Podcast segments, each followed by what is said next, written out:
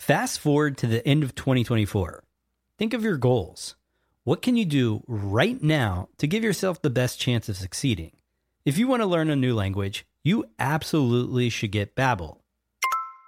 Be a better you in 2024 with Babbel, the science-backed language learning app that actually works.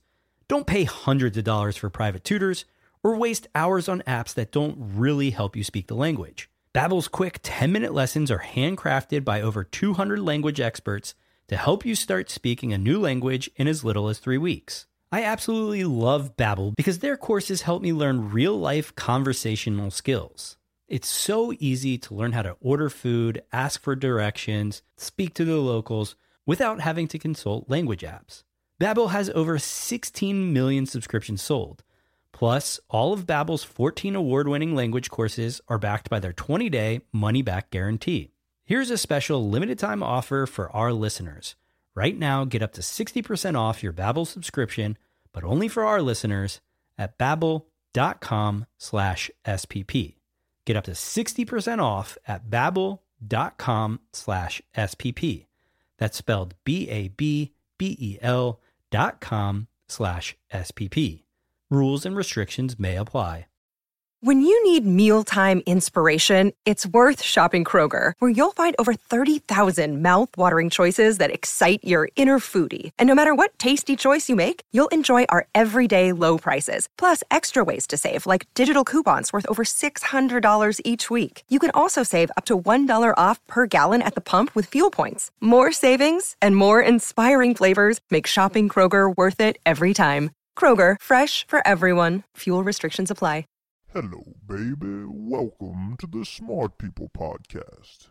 Sit back, grab a drink, tune in your brain. Ask not what your country can do for you. This nation will rise up.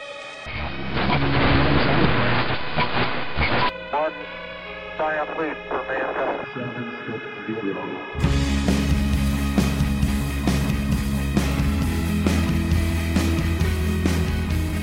Hey, everybody, welcome to another episode of Smart People Podcast.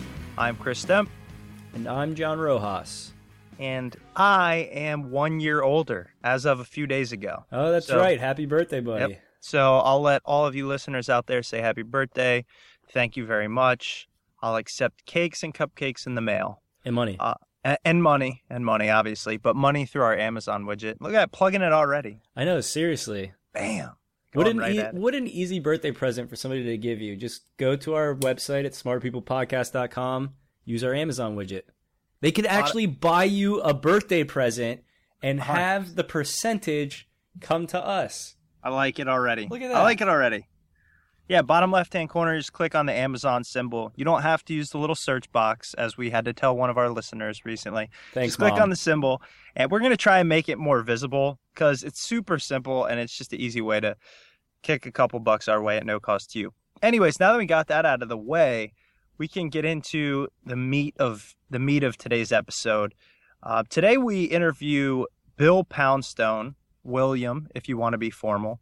Mr. Poundstone is best-selling author of 11 books. His book Fortune's Formula was Amazon editor's pick for number 1 nonfiction book of 2005. He's written for New York Times, The Village Voice, Esquire, Harper's, The Believer, The Economist, Harvard Business Review. He's been on all these shows.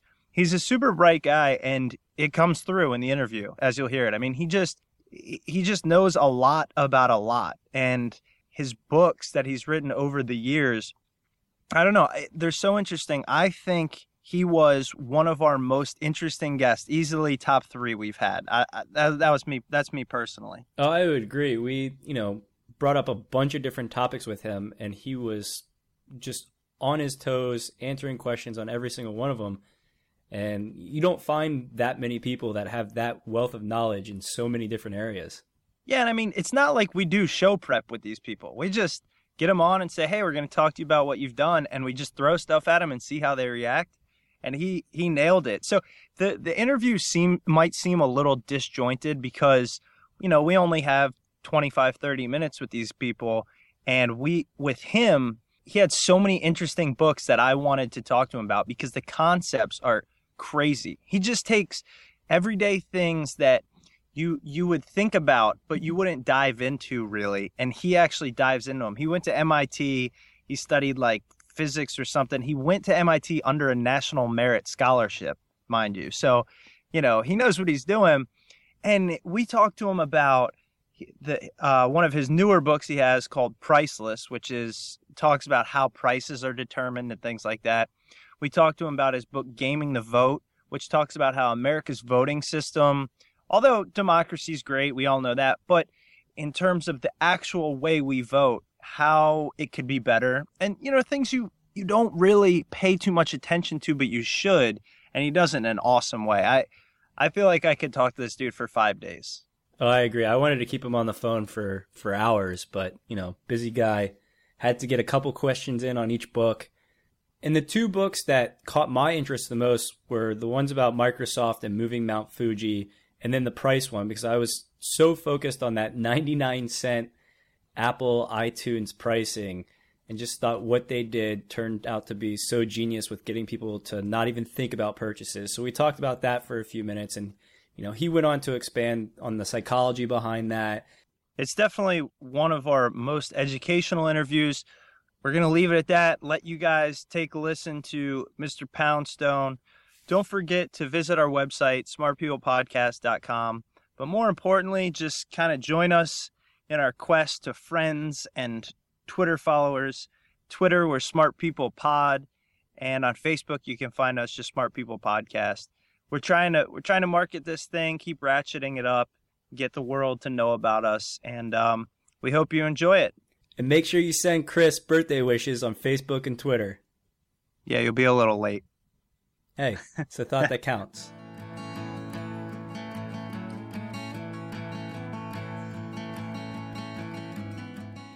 First, I really just wanted to start and ask you to, to give us a little background of um, what it is that you do, how, how it is you got to where you are. I know you're a prominent author and I really like a lot of your work. So I was just hoping you could tell us a little bit more about, uh, about yourself.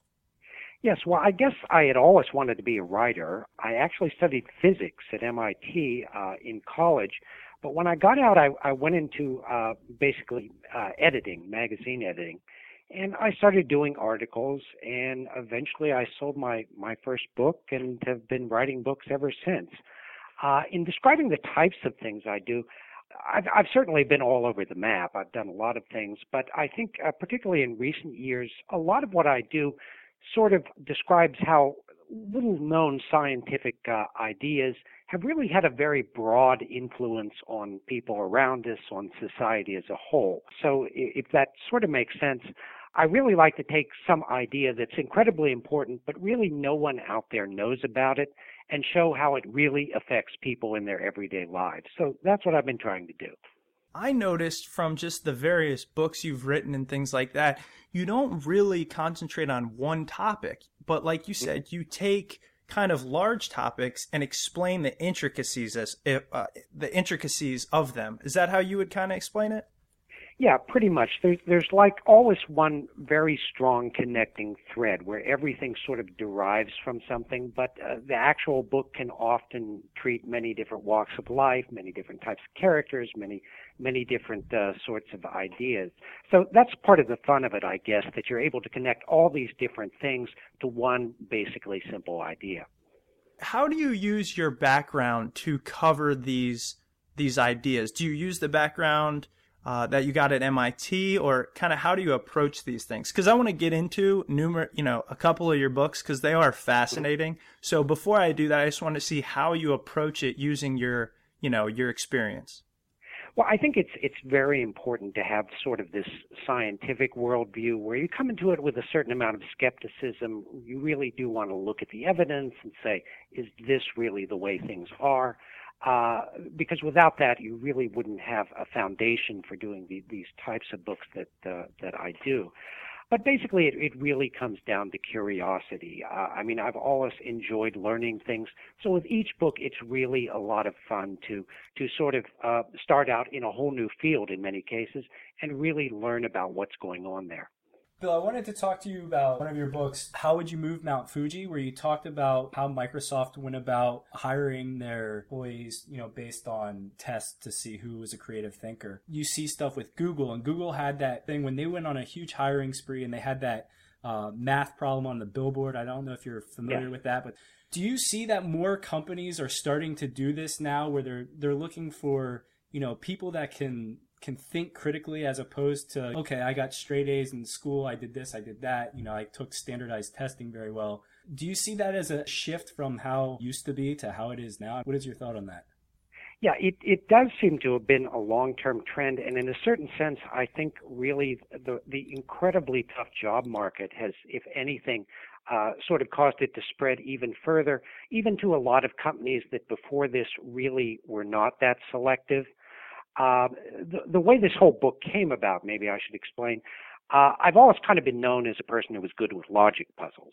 So uh, a few years ago, before I uh, began that book, uh, I started getting emails from friends who said they'd been on a job interview and someone asked this crazy sort of logic puzzle question, and they were basically writing me to to see if they got the right answer because they wanted to compare their answer with mine. So after I got a few of these emails and started talking to some of these people, I thought this this would be a really fun book. I mean, growing up, I really uh, admired Martin Gardner's uh, Scientific American column and all those wonderful books he wrote, many of which involved uh, the, these sort of logic puzzles and riddles and so forth. So it basically gave me an excuse to do that. But it also, uh, you know, when I looked into this, talked with people at Microsoft, at uh, at Google, at other other companies like that. Uh, I found that there is an incredibly long history of, uh, of this. I traced it back to the very earliest part uh, of Silicon Valley, where you had people actually, you know, having job interviews where they would quiz people and, and time them with, with a stopwatch to see not only if you got the right answer, but how fast you could get the right answer.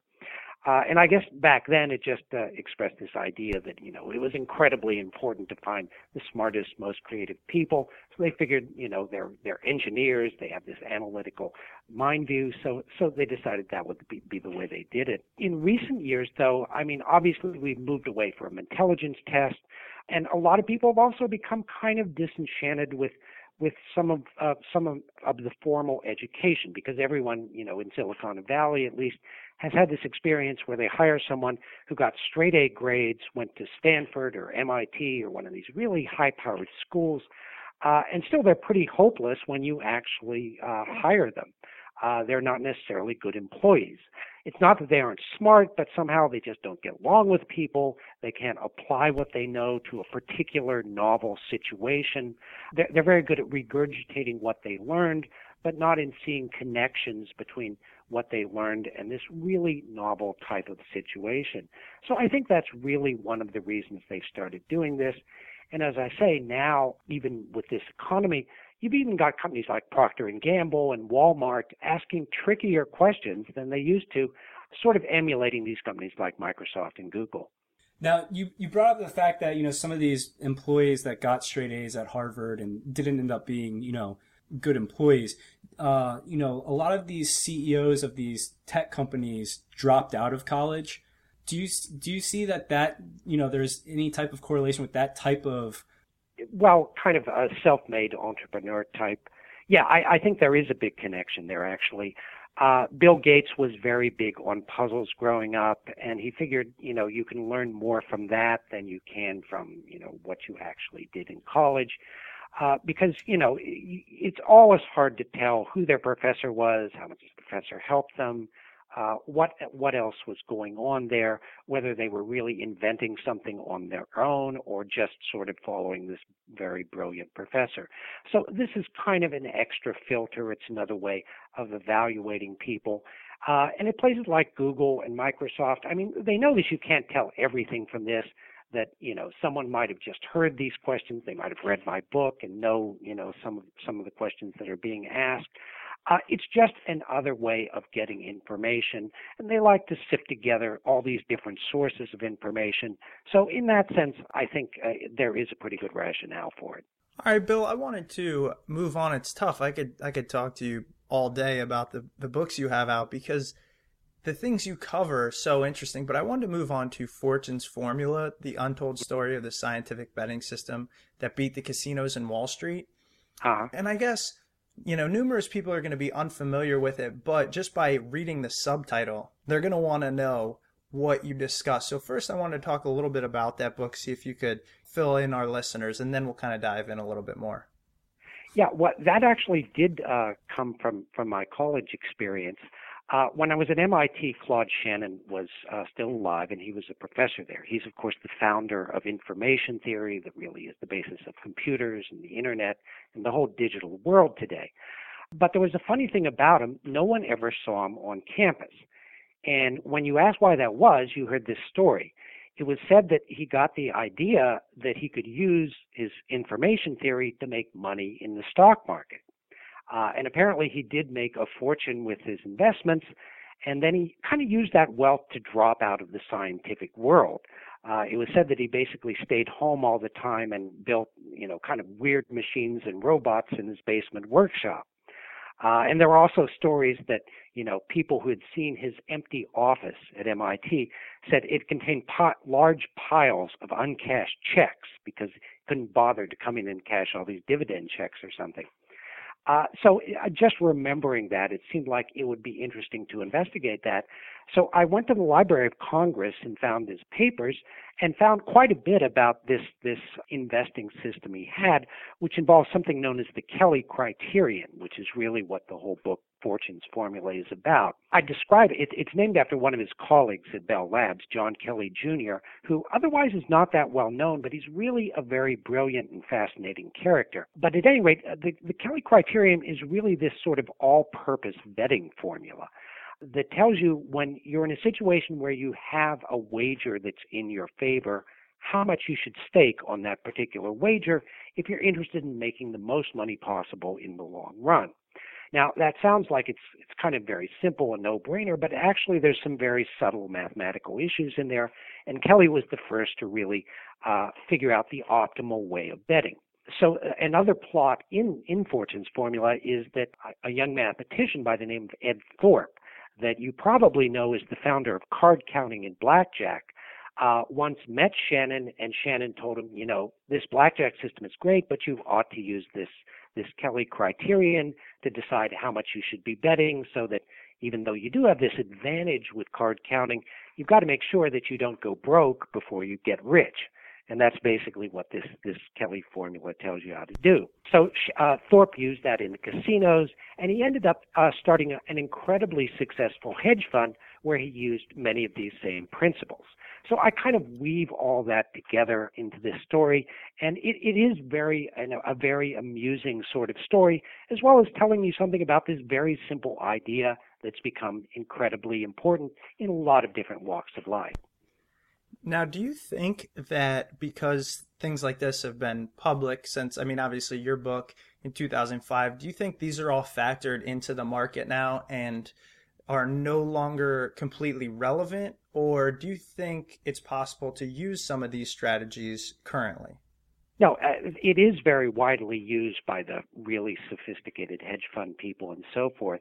But it, I mean, basically everyone uses it because it's basically a formula for telling you how to make the most out of any favorable opportunities that you find in the market. Now, the actual things that hedge fund uh, people are trading are constantly changing because you'll find, you know, you can you can make some sort of arbitrage with the S&P 500 index funds and so forth and make a lot of money that for a while but then someone else finds it and then that's pretty much played out it's like you know a, a fishing ground that uh, that everyone is trying to fish so you have to move on to something else but whatever type of trade uh, you're using you do need to use something like the Kelly formula to decide how much you're going to stake how you're going to manage your risk. So in that sense, it's really the one thing in the hedge fund industry that really remains relevant as much as things change and as much as all this, you know, high frequency trading is making everything happen much, much faster. And the other thing to go along with that is, do you think that there are still opportunities to be exploited? And again, this is talking specifically to you know, I guess Wall Street, but investing in general and also casinos. I mean, you know, like you mentioned, there was the the card counting thing and what you talk about in Fortune's formula. Do you think there are still things left, or have we kind of reached the pinnacle of every edge we can find has been found, and the house has the the edge? Well, certainly card counting uh, has gotten a lot more uh, difficult. Uh, they've started using, you know, two decks and then four decks, in some places even more than that. But I do know that there are still people who, who count cards and seem to be making money off of it. You have to be very particular about where you go. Generally, there's a few casinos that, you know, decide that their market niche is that they're going to appeal to card counters, so they they may have a single deck uh, uh, setup there, which is one reason why people will go there. But yeah, it, it's true, I, and I think it's always been true that uh, that anytime there's someone is is basically giving away free money, even if unintentionally, people find out about it pretty quickly. But it's funny. Uh, the last time I talked to Thorp, he was telling me uh, he found this new, very interesting betting opportunity somewhere in the world, and he didn't tell me what it was because you know he obviously wants to keep it under wraps but where you could double your money very quickly. The people who run it don't know about it. Uh, and he was working very actively on that, and uh, and I imagine if he's successful, we will be hearing about it uh, sooner or later. All right, great. I guess just moving along the list, I, each subject is, keeps getting more and more interesting, but gaming the vote, why elections aren't fair, and what we can do about it. I think that obviously you wrote this in a time, you know, in 2008 is when it was published, and we had been dealing with a lot of election issues. Um, I guess, you know, when Al Gore was running and things like that. Mm-hmm. And we haven't had, it hasn't been as public recently, but I think it's something that happens more often than we know, you know, gaming the vote. And, yeah. and who knows if things are even counted or tallied correctly. But where do you stand on that and, and how that's a problem we can fix? I mean, given the technology we have these days should allow us to, but it obviously still doesn't. Yeah, well, the problem isn't even the, the technology, it's just the way that we cast and count votes. Uh, the, pro- the, the way we vote normally, where the person with the most votes wins, uh, in each it is one man, one vote, one person, one vote, is known technically as the plurality vote because whoever has the most votes. Uh, but there's really a lot of problems with that mathematically, and that's been appreciated at least since uh, you know the time of the Enlightenment in the 1700s. Uh, the problem is basically spoilers. Again, with with Al Gore and Bush and Ralph Nader, if apparently Ralph Nader took away a lot of votes from from Gore, uh, that, that that kept him from winning. Uh, and of course, we're seeing that now in, in, the opposite side of the political spectrum because they've got all these independent Tea Party candidates. And even if one of these candidates takes just 1% of the vote uh, away from the Republican, uh, that, that can lead to a Democrat winning and you can show that this really doesn't make any sense. And I mean, if you explain it to people wherever they are on the political spectrum, they'll agree that it doesn't make sense. But the problem is, what do you replace it with? Now, there's actually quite a few very, you know, sensible ways of voting that are considerable improvements on what we've got. But the thing is, there's almost too many. Uh, and uh, as I say in the book, there's, there's been all this controversy among the various proponents of different voting systems uh, and I think that really is one reason why we really haven't made the change. If you could have everyone, every so called expert saying, this is the way we should be voting, then I think maybe you could get people behind it. You could get politicians to say, you know, we've got to reform our voting and this is important, so let's do it. Uh, but instead, you've got people, some people saying you want uh, approval voting, some people saying you want instant runoff voting, some people you want uh, range voting, and there's many other options. Uh, so it is so complicated that it's really hard to know what uh, what you really should be doing. So one of the fun things in, in in writing this book was that I got to talk with a lot of the proponents of the different voting systems, and I try my best at any rate to to give the pros and cons of each of these systems so that the reader can hopefully uh, come to a conclusion. I guess my my overall question for this is going to be: Do you think that we will eventually be able to fix voting in the United States? That's a good question. If it does happen, and in some ways it is, uh, actually instant runoff voting has an organization behind it, FairVote, that is, is fairly well connected. It gets a certain amount of money, and they have had uh, IRV, as it's called, instant runoff voting, being adopted by a number of local cities and municipalities. So there is a certain momentum behind that. Unfortunately, if you talk to the mathematicians, they'll tell you that instant runoff voting is a little better than what we've got now, but it's probably like the least good of the ones that are taken seriously, and other options like approval voting and uh, and range voting are actually better yet. But but as you say, I mean, I think that demonstrates that it is not an impossible goal to get people to change the way they vote. It's just a matter of doing uh, the groundwork of educating people, and hopefully this book will be one way of, of trying to do that. Could you explain for those that don't know, and actually I'm not too familiar, but what instant runoff voting is? Okay, in instant runoff voting, instead of just saying I vote for for candidate A, you have to rank your favorite candidates. Like this is my number one choice, this is my number two choice, this is my number three choice. Uh, and then they use that to decide who would win. So, in other words, if your number one choice is someone who has very few votes, like, say, Ralph Nader in 2000, your vote would then be cast for your number two choice. And if that was Al Gore, your vote would count towards Al Gore. So uh, in situations like that, it's actually a very good way of voting. It's not so good though when you've got like three or more types uh, of very strong candidates. In those situations, it can be kind of uh, capricious, as you can show in certain situations. And the problem is that th- there are really um, sort of un- unintended effects of almost any way of voting. Uh, our two party system is really an artifact of the way we vote, the plurality vote, because people know that uh, it's basically only one of the two front runners who's going to win. So that's why we have these two powerful parties. And I think for that reason, the parties feel maybe a little threatened by by instant runoff voting, by by approval voting and range voting and these other options, because uh, no one really knows how that would change things for our political parties, for our candidates, uh, if we did adopt these new ways of voting. Uh, they certainly would make our democracy more responsive, but it's a little difficult to tell what they would actually mean for the political party system. Have they? I mean, I'm sure they have, but have they gone through and, and run simulations, you know, based on instant runoff voting, just to see what would occur, you know, with past elections or even, you know, a mock election? Yes, uh, very definitely. In fact, that's that's a very active level uh, of research, and I, I, do quite a bit of that in the book, and show that uh, I believe there's about eight presidential elections where you can make an argument that the wrong candidate won uh, in the sense that uh, if you had been able to transfer the, the, the, third party candidates' votes to their second choice or to the one that they approved of more, uh, we would have had a different president.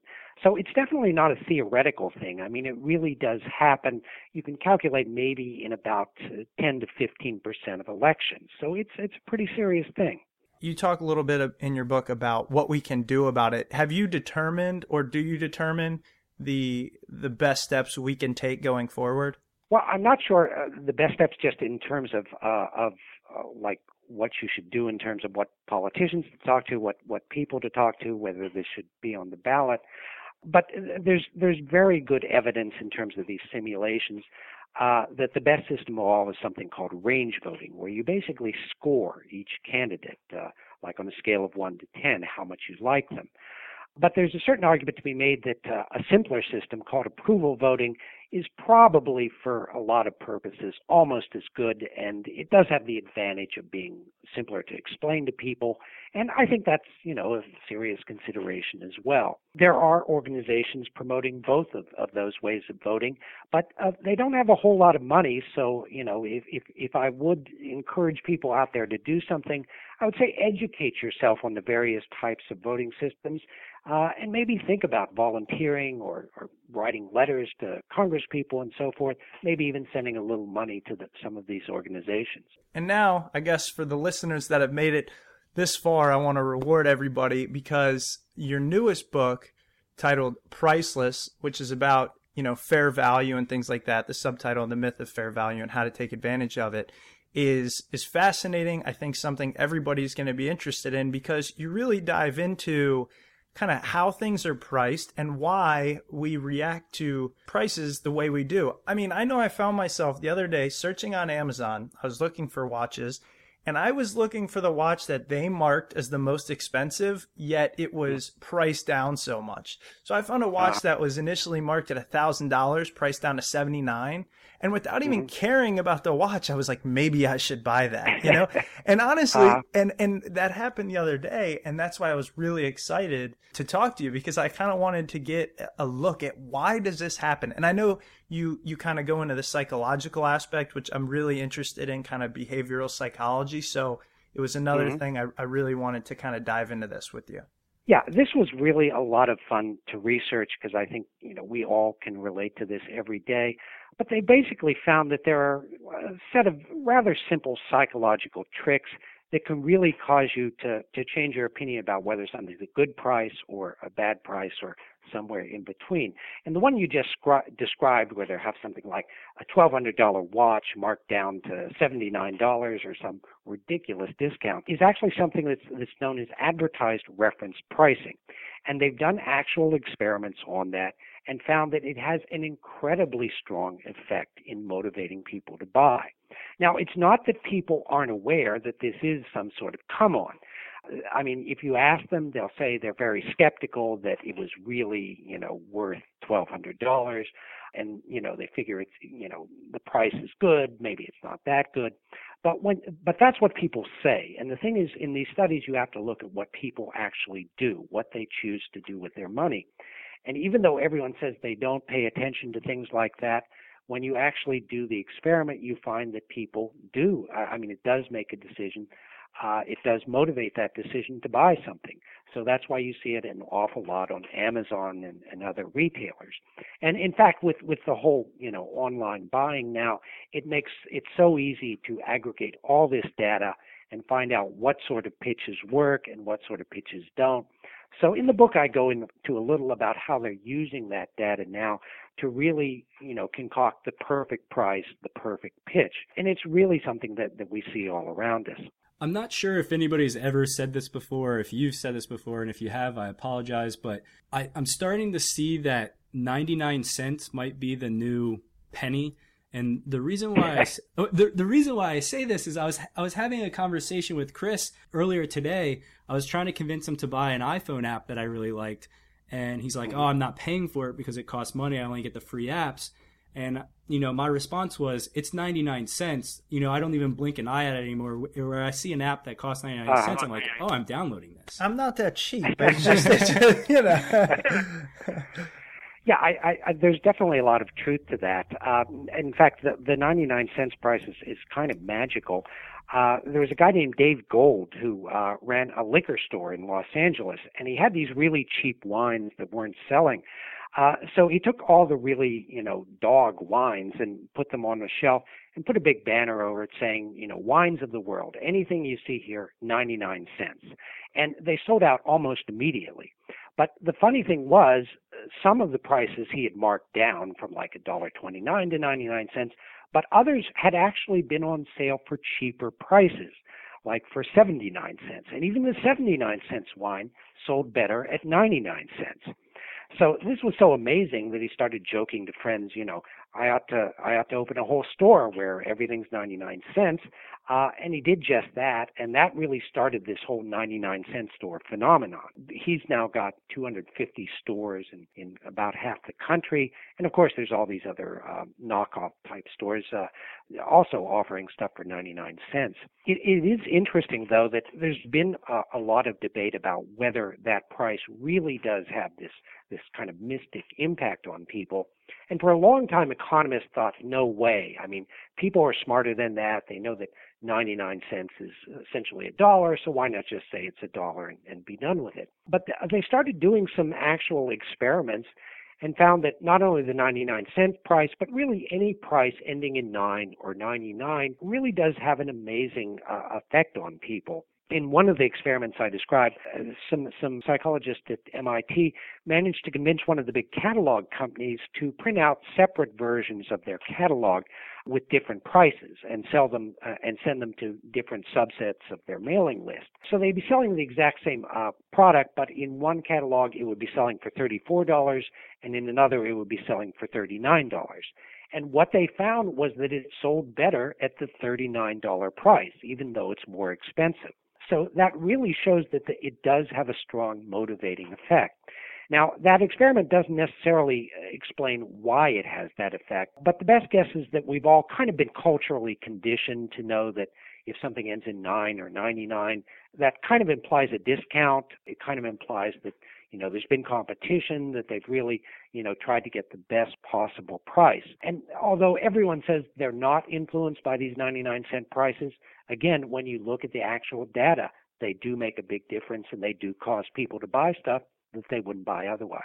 Do you think that it might be generationally, my generation, we've dealt with, you know, credit cards, debit cards, now PayPal, NFC, in, mm-hmm. and we haven't really had to deal with, I guess, that change currency for that long. So now when I see, you know, the mm-hmm. 99 cents, I think, oh, that's less than a dollar.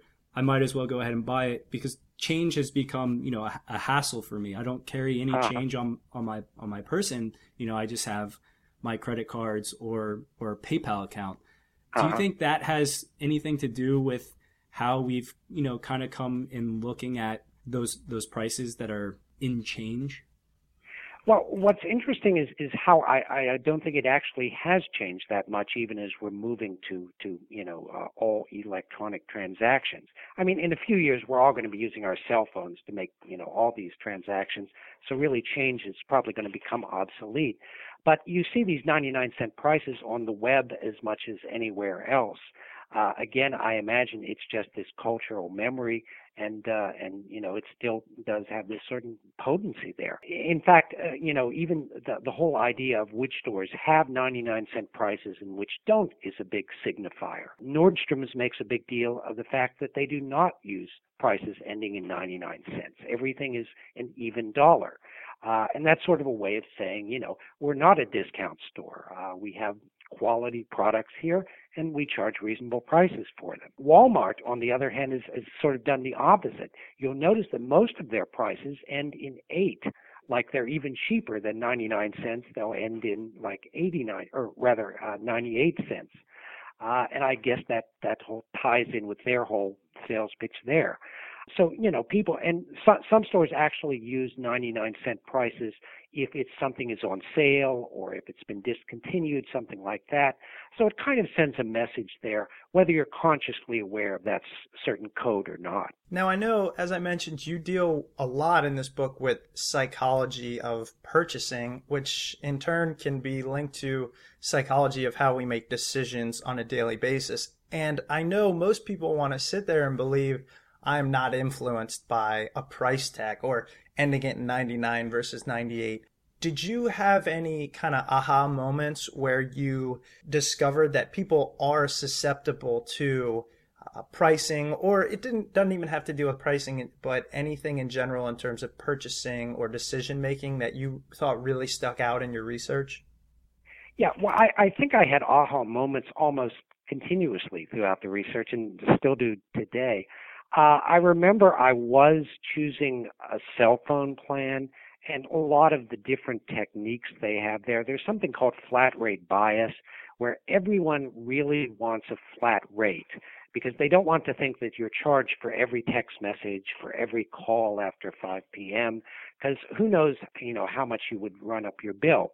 But the reality is, and this has been well established by both by the phone companies themselves and by psychologists, is that most people tend to greatly overestimate their usage of these various services.